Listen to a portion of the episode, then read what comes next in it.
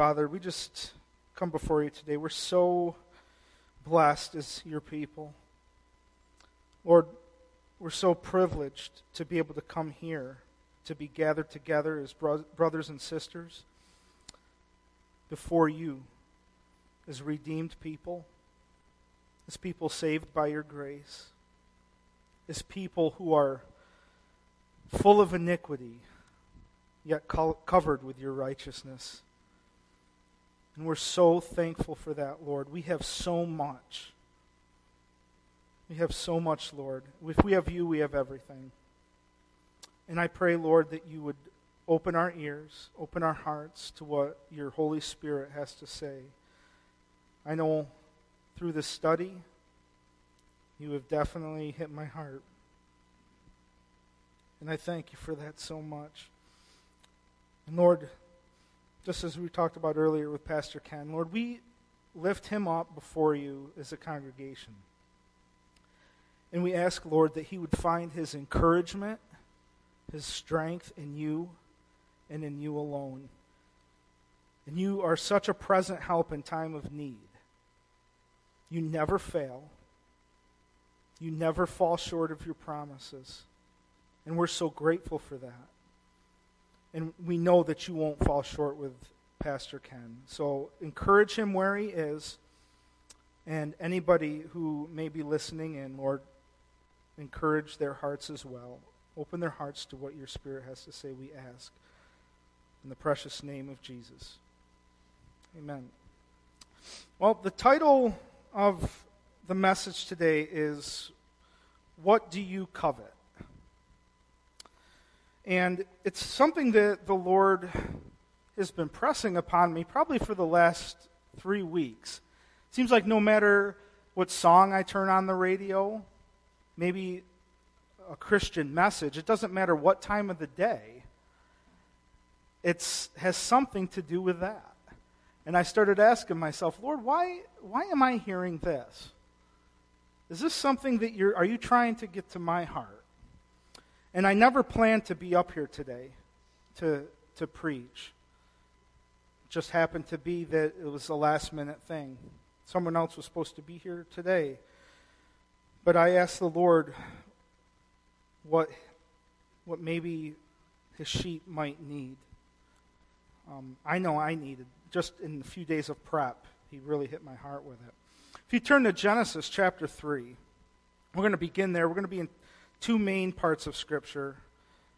But in Genesis chapter 3, it says, Now the serpent was more subtle than any beast of the field which the Lord God had made. And he said unto the woman, Yea, hath God said, You shall not eat of every tree of the garden? And the woman said unto the serpent, We may eat of the fruit of the trees of the garden.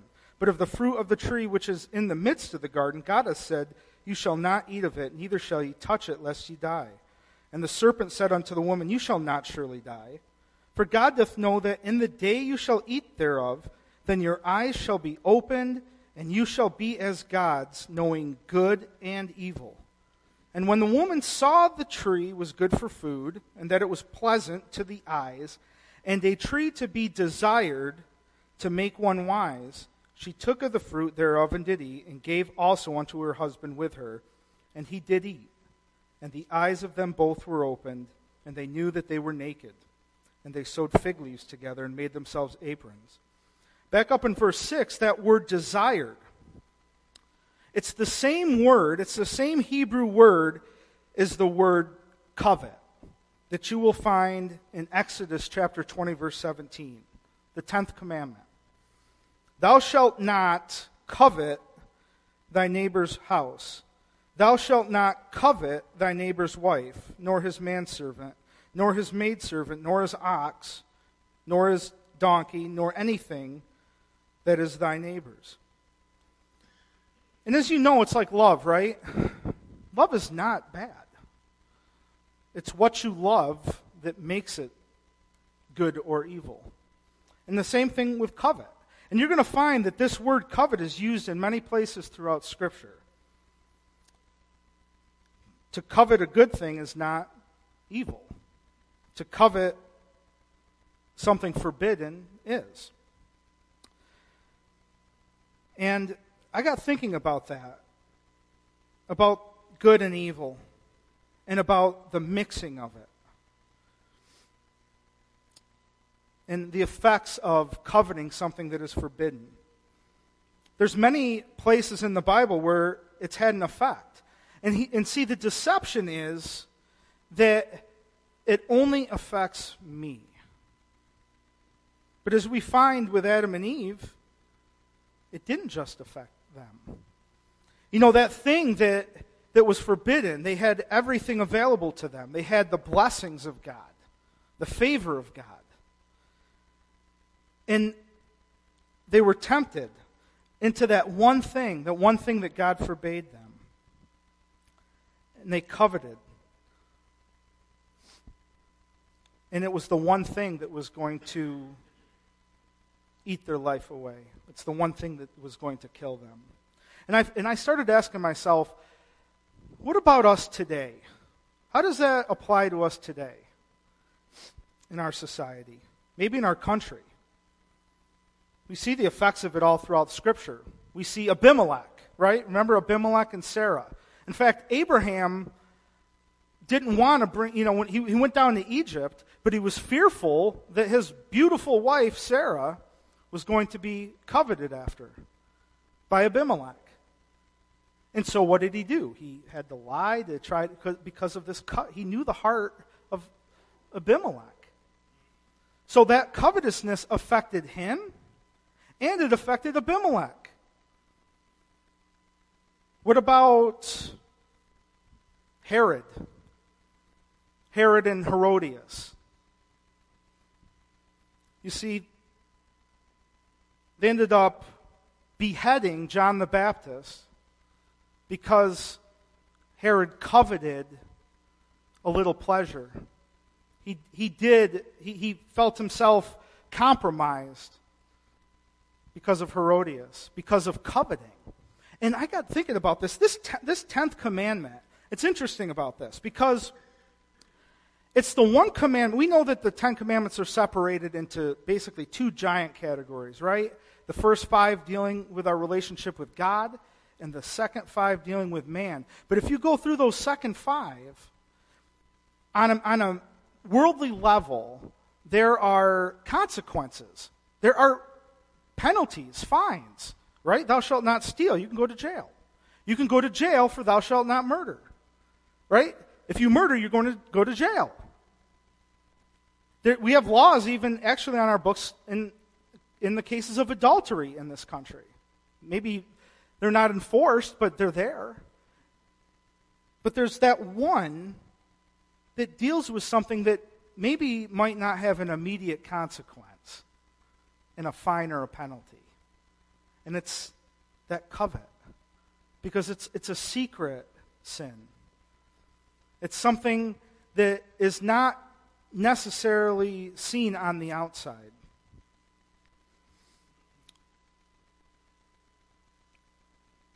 In Isaiah chapter 5, verse 18, he says, Woe unto them that draw iniquity with cords of vanity, and sin as it were with a cart rope.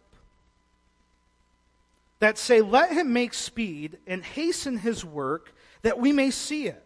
And let the counsel of the Holy One of Israel draw nigh and come, that we may know it. Woe unto them that call evil good and good evil, that put darkness for light and light for darkness that put bitter for sweet and sweet for bitter. Woe unto them that are wise in their own eyes and prudent in their own sight. And we see, again, an instance of evil and good. You know, basically what's happening is, is they're, they're drawing in sin. They're attached to it. They're pulling it in by a cart rope, but at the same time, they're saying, Oh Lord, hasten your work. Hmm. That's, that's interesting. I mean, because would we be, are, are we that way? Are we secretly coveting things that are forbidden in our life, and then yet, on the other hand, saying, Lord, come, please come quickly? Because Are you sure? you sure? He might come as a thief in the night. And as I'm reading these things, I'm seeing, and, and I'm not, I, I never want to pick on anybody. This is the scriptures and dealing with the children of Israel. I love the Jewish people. I love the children of Israel. I have a heart for them. I want them to know Jesus more than anything. I do. I want, I want them to know Jesus. But in Scripture, we see that God has used the examples in times past of what they were going through and why they were going through it for our benefit today. So that we could see the, out, see the effects of it and we could learn from it. And what happened was, is Isaiah was, you know, came a little before Jeremiah.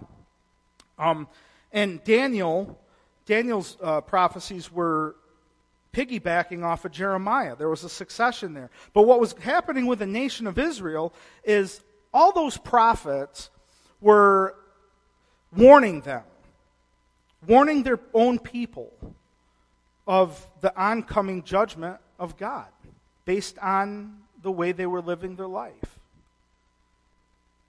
And these prophets were being faithful to the Lord by speaking his word.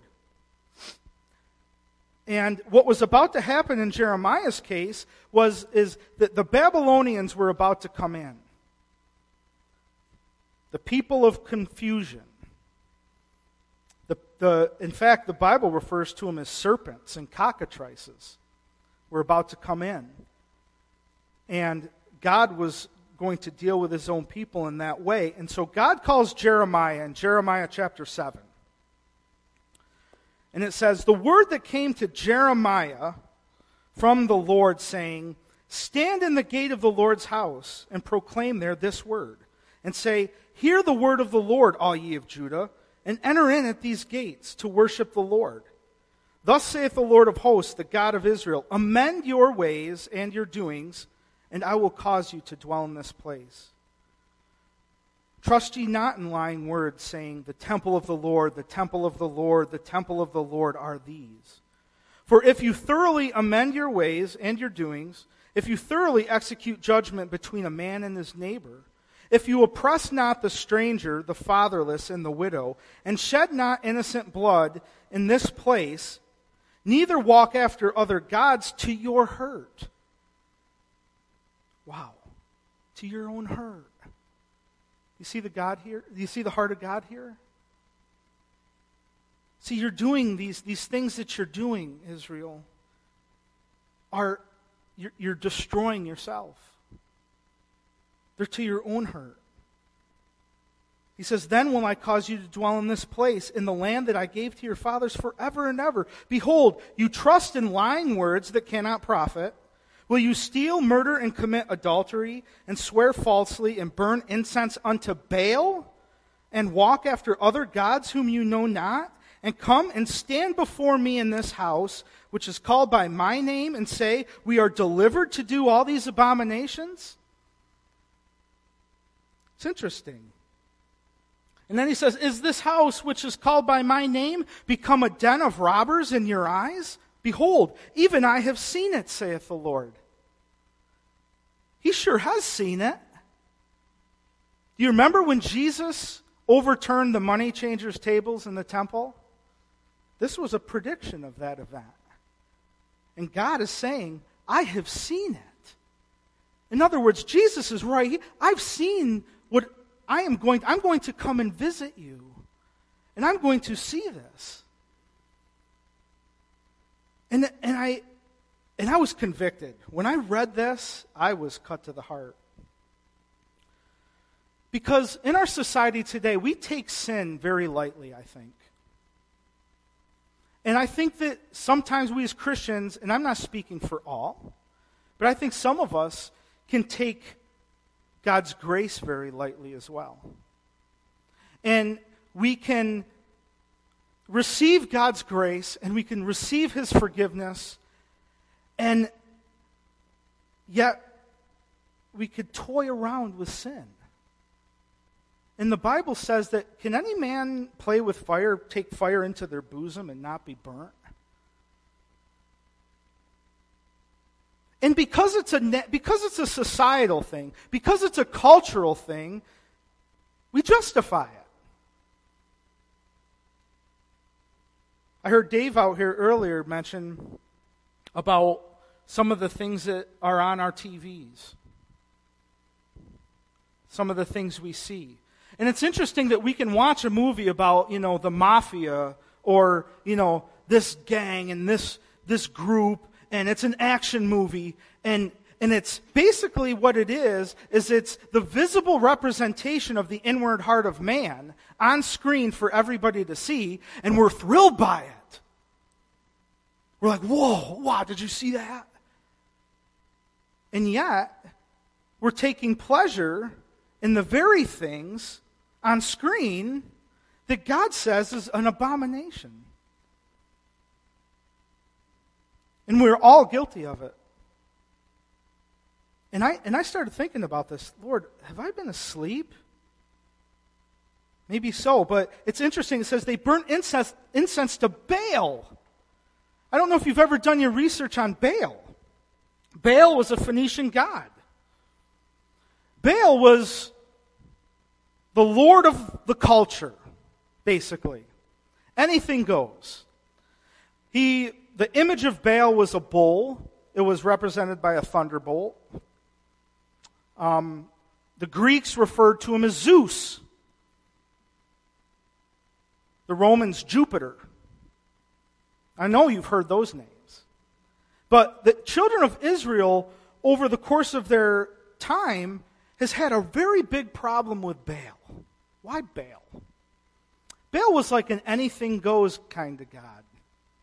He gave them license. If you do your research on this, and I, I, I really encourage you to do it because it'll blow your mind, that how openly the American culture worships Baal.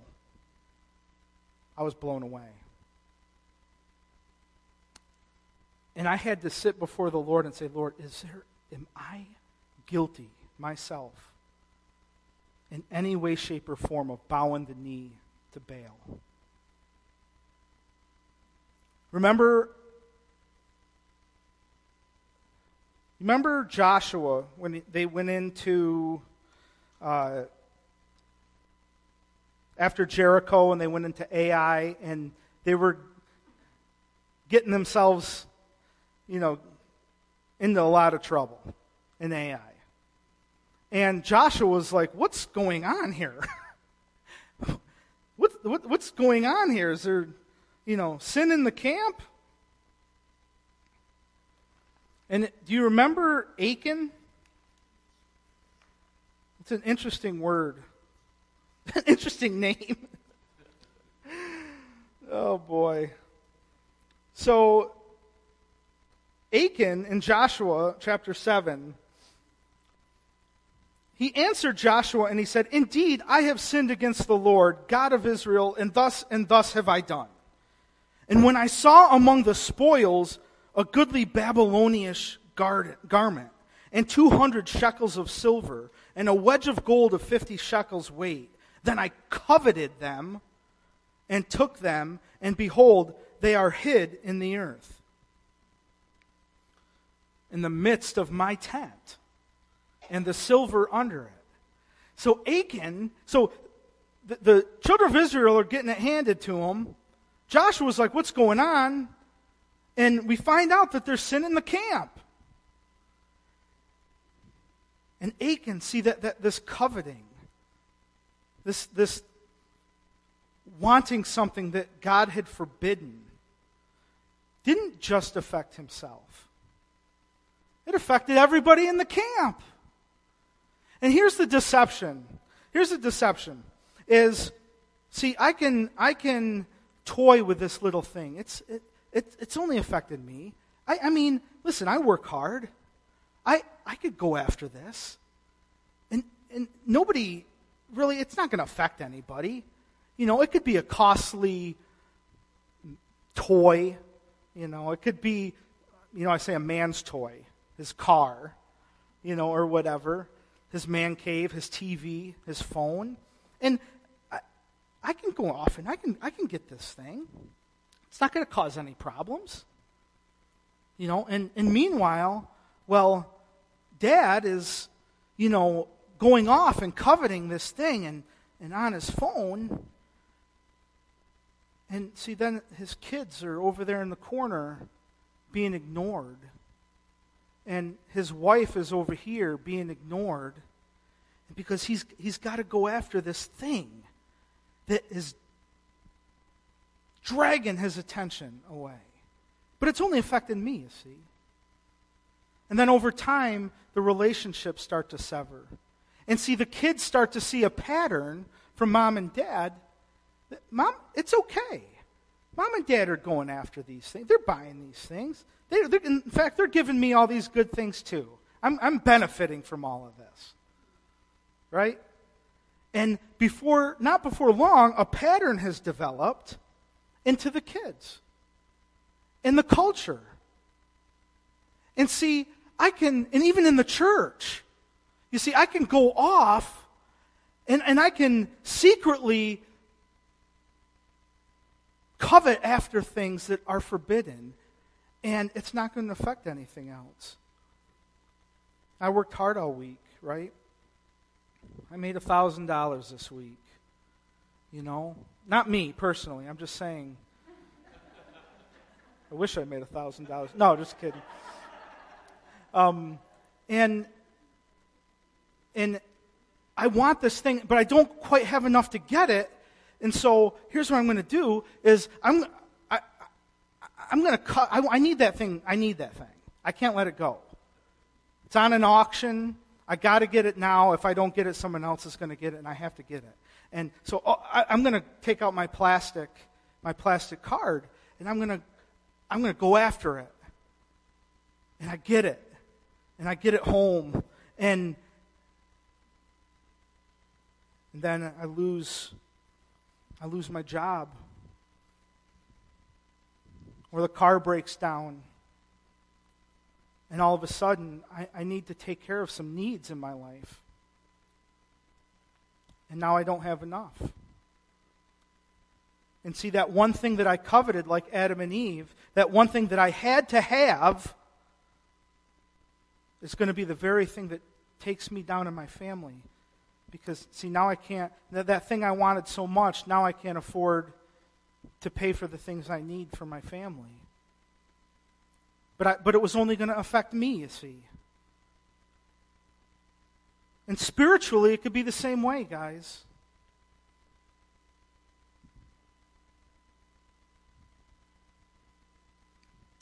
Now, again, this word coveted, it's the same word. It appears throughout Scripture a lot. And you're going to be amazed. I, I hope to teach you something today about this. When, if you guys ever do word studies, it'll, it'll bless you. Because it'll make you dig deeper. And the deeper, deeper you dig, the more you're going to find. You know, and Israel was, was going through this right now, and God was saying, you know, right in the camp, right under your tent, You've brought Baal in as a form of worship in the temple. And I wonder if we're guilty of that. Remember, Jesus said, You're the temple of the living God, for I dwell in you. And do we come before God is in the temple? Uh, God, you're, you're here in the temple, but, but make room for Baal. Make room for the culture. Because, see, it's not our fault. We were born into the, it's the American culture. See, and what happens is, is, is, the deception is, is because it becomes culture, then it becomes justifiable. And we can make our economic systems support our Baal worship because we have to have it. And if we don't stop spending, our economy is going to collapse. And oh my gosh, we're, we're going to be left with nothing because we've put our trust in Baal and not God. Now it's interesting, like I said, Baal was also associated with the rain. Like it was a thunderbolt, right? Thunderstorms, rain. And it's interesting enough that back and forth, the nation of Israel would be, depending on their judge or their king, right? One would get rid of the Baal worship, one would bring it back, and they go back and forth. And it's like, because they, they gave credence that, you know, we're going to worship Jehovah, but now the rain's not coming. See, the money's not flowing, and things are starting to dry up. And now this whole following Jesus stuff is really not benefiting us financially. So now, now instead of being faithful and still faithful to God, I, I'm not doing this church thing anymore. I'm not following this Jesus anymore because you see, I'm not getting any money out of it. I'm not getting any benefit. So now I'm going to go back into the world, you see, to when the rain, where the rain's going to start to flow again. And if you remember um, Elijah with Ahab and Jezebel, how there was, where Elijah says, you know what? Fine. Let's see how powerful Baal is compared to Jehovah. Remember, and he threw the water on the fire and said, We'll see, you know, God lit it right up. To prove that Jehovah is the true and the living God and not Baal. But you see, Elijah was like, Am I the only one? Am I the only one that will stand for you? And remember, he was in the cave and, and everything. And God says, No, I've got 7,000 others who haven't bowed the knee to Baal. Where are they? That might have been his thought, right? I'm looking at this culture all around me, and who's really sold out to the Lord? In 1 John chapter 2, sorry, in Isaiah 44 9, it says, They that make a graven image are all of them vanity, and their delectable things shall not profit. That word delectable things is the same word as covet. See, what, what those things that we're putting our faith and trust in, see, they're not going to profit you in the long run. And it says, And they are their own witnesses, they see not, nor know that they may be ashamed. It's interesting the things that we put our time and effort to when, when push comes to shove and we really need something, we need something to fulfill the, to fill the void, those things can't do it. They're temporal. They're never meant to do it. But we convince ourselves that we need it. 1 John chapter 2, uh, verse 15 through 17 says, Love not the world, neither the things that are in the world. If any man love the world, and the love of the Father is not in him. For all that is in the world, the lust of the flesh, and the lust of the eyes, and the pride of life is not of the Father, but is of the world. And the world passes away, and the lust thereof. But he that doeth the will of God abides forever. That word lust, all throughout that, is covet. It's interesting how he says the, the coveting the flesh, coveting, fulfilling the lust of your eyes. He goes, even lust itself, even that coveted, that's going, that's going to pass away. That's going to be burned away. It's all going to be gone. But he that doeth the will of God abides forever. I have got good news, though. It's interesting, though, just to backtrack on this one little point. He says that if any man love the world, the love of the Father is not in him. You see how clear cut he makes it? Like how black and white? So we're either of our Father in heaven or we're of the Father of lies. Satan. The one way back in the beginning who what? Tempted Adam and Eve tried to get them to disobey God because that fruit was something to be desired, coveted after. But did you know that coveting can be a good thing? Yes, coveting could be a good thing. I've got your attention now. Everybody's like, what? Coveting is good? I know if you said that, I remember growing up in the Catholic Church, if uh, you said that, you'd be like, what? Thou shalt not covet. But coveting is a good, good thing. In Psalm 19, verse 10, it says, well, based on the previous verse, it says, The fear of the Lord is clean, enduring forever. The judgments of the Lord are true and righteous altogether. More to be desired are they than gold? Yes, than much fine gold. Sweeter also than the honey and the honeycomb. That word desired there. It's covet. Moreover, by them is thy servant warned. In keeping of them there is a great reward. Who can understand his errors? Cleanse thou me from secret faults. Keep back thy servant also from presumptuous sins. Let them not have dominion over me. Then shall I be upright and shall be innocent from the great transgression. Let the words of my mouth and the meditation of my heart be acceptable in thy sight, O Lord, my strength and my redeemer. In Proverbs chapter 21, verse uh, 20, it says, There is treasure to be desired. That word desired is covet. Same word used back in Genesis. Same exact word. I don't know how to pronounce it, but it's like C H A M A D, like chamad. Chamad. Maybe that's how they pronounce it. There is treasure to be coveted or desired and oil in the dwelling of the wise. What does that make you think of? Oil in the scripture is a representation of the Holy Spirit. You remember the parable of the ten virgins in Matthew 25 about five wise virgins that took oil in their vessels and five that did not? But it says, But a foolish man spends it up. He that follows after righteousness and mercy finds life, righteousness, and honor. It's interesting if we look at what we really desire in this life. I mean, that, that is really the crux of it. You think about it, what do you desire? Do you desire things or do you desire Jesus? Do you desire love? Do you desire fellowship, relationship, depth?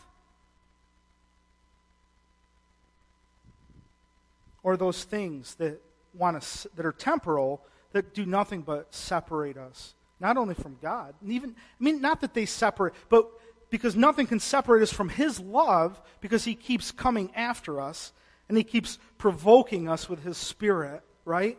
But we we separate ourselves by what we desire what we go after. In Isaiah 53 verse 2, it says, For he, referring to Jesus, shall grow up before him as a tender plant and as a root out of dry ground. He has no form nor comeliness, and when we shall see him, there is no beauty that we should desire him. Covet him. You mean covet's a good thing? Yeah. Do we covet him? But it says here that he had no beauty that we should desire him. You think about living the Christian life in this present world, in this present culture. Boy, if you're really living for Jesus, you're going to stand out. You will stand out. And it might not feel good. You might stand out in the way that you might not think. You might stand out like the Elijahs. You might stand out like the Isaiahs and the Jeremiahs. Even in your own church, when you're living for the Lord and, and there is a conviction in your life. And that people that you thought loved you don't want to hang around you anymore. What can we do? Colossians chapter 3 says, If you then be risen with Christ, seek those things which are above, where Christ sits on the right hand of God. Set your affection on things above, not on things on the earth. For you are dead, and your life is hid with Christ in God. When Christ, who is our life, shall appear, then shall ye also appear with him in glory. Mortify, therefore, your members which are upon the earth fornication, uncleanness, inordinate affection, evil, concupiscence, and covetousness, which is idolatry. For which things' sake the wrath of God comes on the children of disobedience, in the which you also walked some time when you lived in them. You see, in your old self, this, this, was, uh, this was reminiscent of the old man. These were things that by nature we did. Now he's talking to the Colossians, saying, we need to yield ourselves over to Christ. To mortify, mortify means what? Put to death. Remember how Jesus said, if you're going to follow me, take up your cross and follow me. That word concupiscence there is the same word uh, as lust. And it lists lust, it separates them there and says lust and covetousness, but then says, which is idolatry. We don't like to look at covetousness in our society as idolatry. We like to keep idolatry as a statue on a shelf that people, I can't believe people bow down to some statue. How foolish. Which it is. But this is what he says is idolatry. For which thing's sake the wrath of God comes on the children of disobedience. In the past, in the which you also walked sometime. In other words, the, the point is, is you shouldn't be walking that way anymore. In Galatians chapter 5, he says, This I say, then walk in the Spirit. See, here's the thing we can't do this in our own flesh. We can't conquer the flesh by the flesh. We can't conquer the flesh by religion, by our works.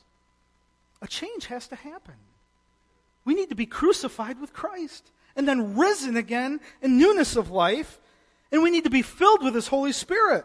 This I say, then walk in the Spirit, and you shall not fulfill the lust of the flesh. For the flesh lusts against the Spirit, and the Spirit against the flesh. And these are contrary to one another so that you cannot do the things that you would. But if you be led by the Spirit, you are not under the law. Now, the works of the flesh are these. These are manifested, which are adultery, fornication, uncleanness, lasciviousness, idolatry, witchcraft, hatred, variance, emulations, wrath, strife, seditions, heresies, envyings, murders, drunkenness, revelings, and such like of the which I tell you before, as I have also told you in times past, that they which do such things shall not inherit the kingdom of God. But the fruit of the Spirit is love, joy, peace, long suffering, gentleness, goodness, faith, meekness, temperance. Against such there is no law. And they that are Christ have crucified the flesh with the affections and lusts. There's that word again. Now, I got something really cool to show you. I hope you're still with me. I hope you haven't fallen asleep. Because how, how many of us are guilty of just being like, you know, I'll never forget Pastor's, to me, one of his most memorable sermons. I think he titled it Squirrel. Remember that one? Where he's like, Squirrel! And, you know, he got distracted. And because this is how we are.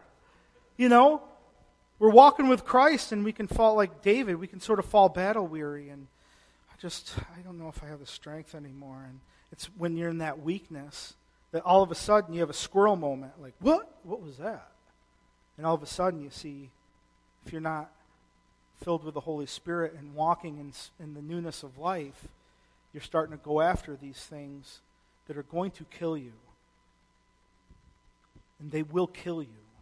They will kill your spirit. They will kill your hope. They will kill your countenance. And eventually, just as James says, sin conceived in the heart, it reveals itself in the flesh, and it will bring forth death. God is not mocked. That which a man sows, he shall also reap.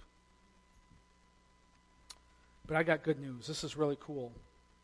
The same word that we saw in Genesis chapter 3, verse 6 where it says, where it was coveted. The same word used here in Daniel. I'm going to read three verses in Daniel, separate verses, but I want you to pay attention to the word beloved. Because that word beloved in the book of Daniel is the same word as coveted. Amazing. Listen to this. At the beginning of your supplications, the commandment came. This is Daniel 9:23. At the beginning of thy supplications, the commandment came forth, and I am come to show thee, for thou art greatly beloved. Therefore, understand the matter and consider the vision. God says, Daniel, you're coveted after. Now, it was, I think, Gabriel that gave him that, speaking that he was beloved by God. And in Daniel 10 11, it says, And he said unto me, O Daniel, a man greatly beloved, greatly beloved, greatly coveted. Did you know God covets you? And he says, You're greatly beloved. That word means coveted. I desire you. I'm going after you. Understand the words that I speak unto thee, and stand upright, for unto thee am I now sent. And when he had spoken this word unto me, I stood trembling.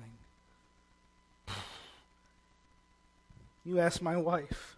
I said, You know, I've never, I've never doubted what Jesus can do in my life, in a, in a sense. I mean, we've all doubted. I'm not saying I've never doubted, but I know the power of Jesus Christ in my life. And I'm, I'm the first one to question my own strength and what I can do. I, I doubt in myself. I, I, would probably, be, if I were one of the disciples, I'd probably be Thomas. But, um, but for the first time in a long time, as I'm studying this to, to, to try to feed you today, I was trembling. Because there's a lot that I know I need to change. In Daniel chapter 10, verse 19, it says, And said, O man, greatly beloved. There it is again. It's the same word as covet. You could look it up yourself.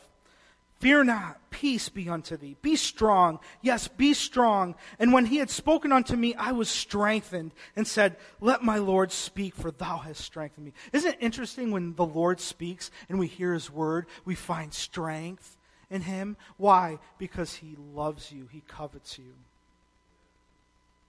We're going to end with this verse. Remember back in the New Testament, I referenced Colossians and Galatians, and that word lust came up over and over again. If you are convinced as an American citizen that our culture has a lust problem, then maybe we all need some contacts and glasses and new hearts because it's obvious, right? It's obvious. But that same word lust,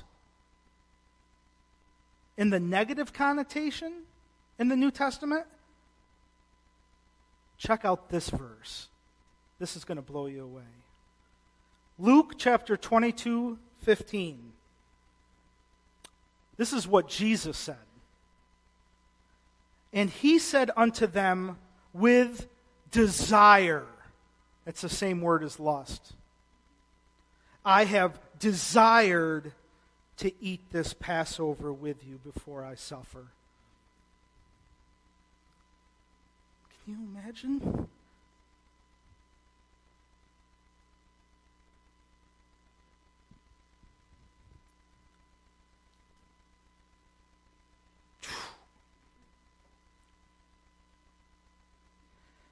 I have coveted to eat with you before I suffer for you.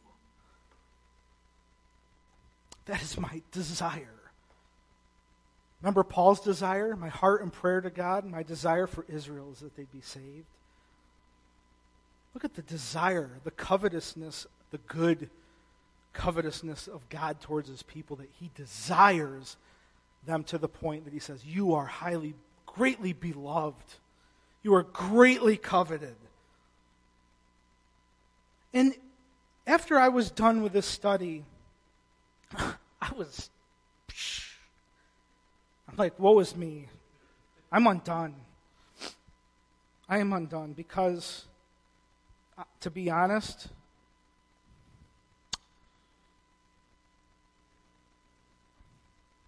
I need to apprehend that kind of love in my life. So, and it should be that kind of love. Remember, Jesus first loved us, and we love him but it's because he first loved us, that that should be enough to grab our hearts to continue desiring him.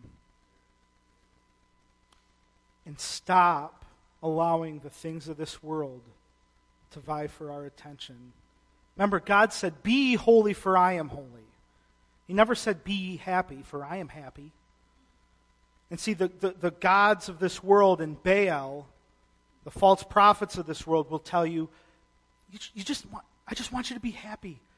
You need to have self realization and make yourself happy. That's, that's the lie of Satan in the garden. No, God wants you to be holy as He is holy. And that's where we're going to find true happiness.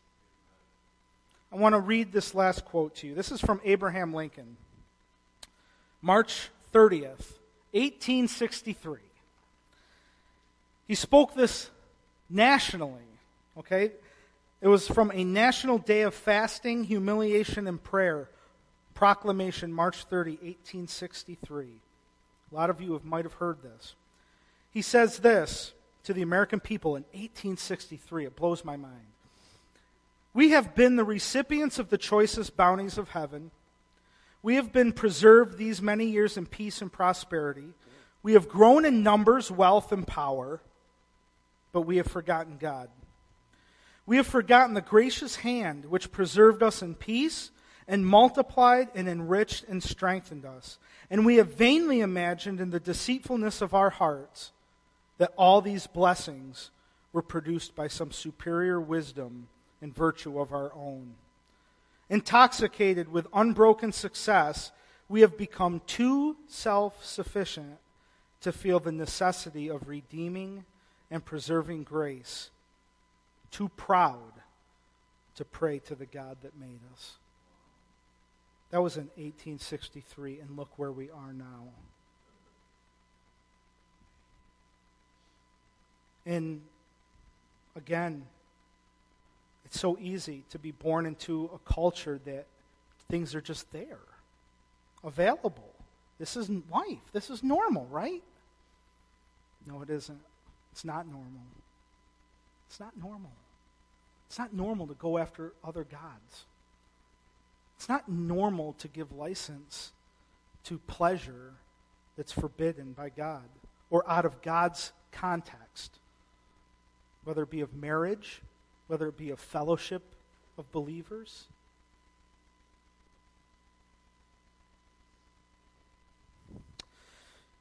Father,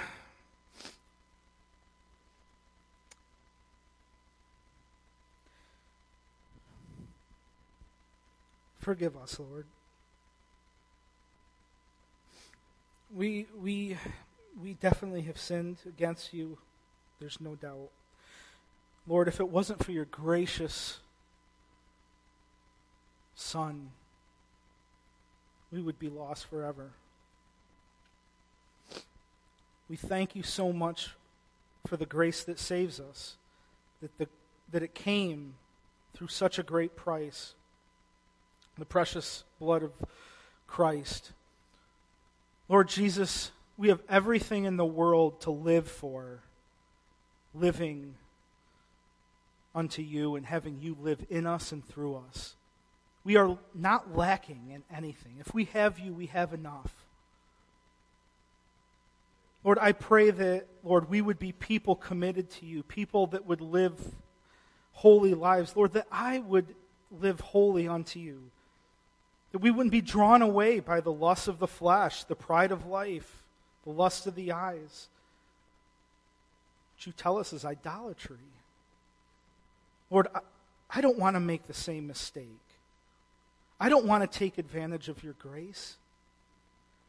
I don't want to take your grace as a light thing in my life. And I pray that none of us here would as well.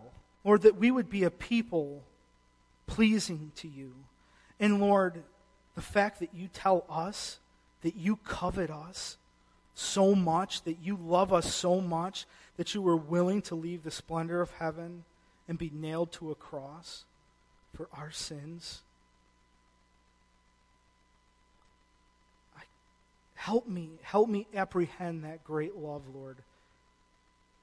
Lord, fill us with your Holy Spirit today. Let us leave here with a hunger and thirst for righteousness. You've made a promise to us. You said, if we hunger and thirst for righteousness, we shall be filled.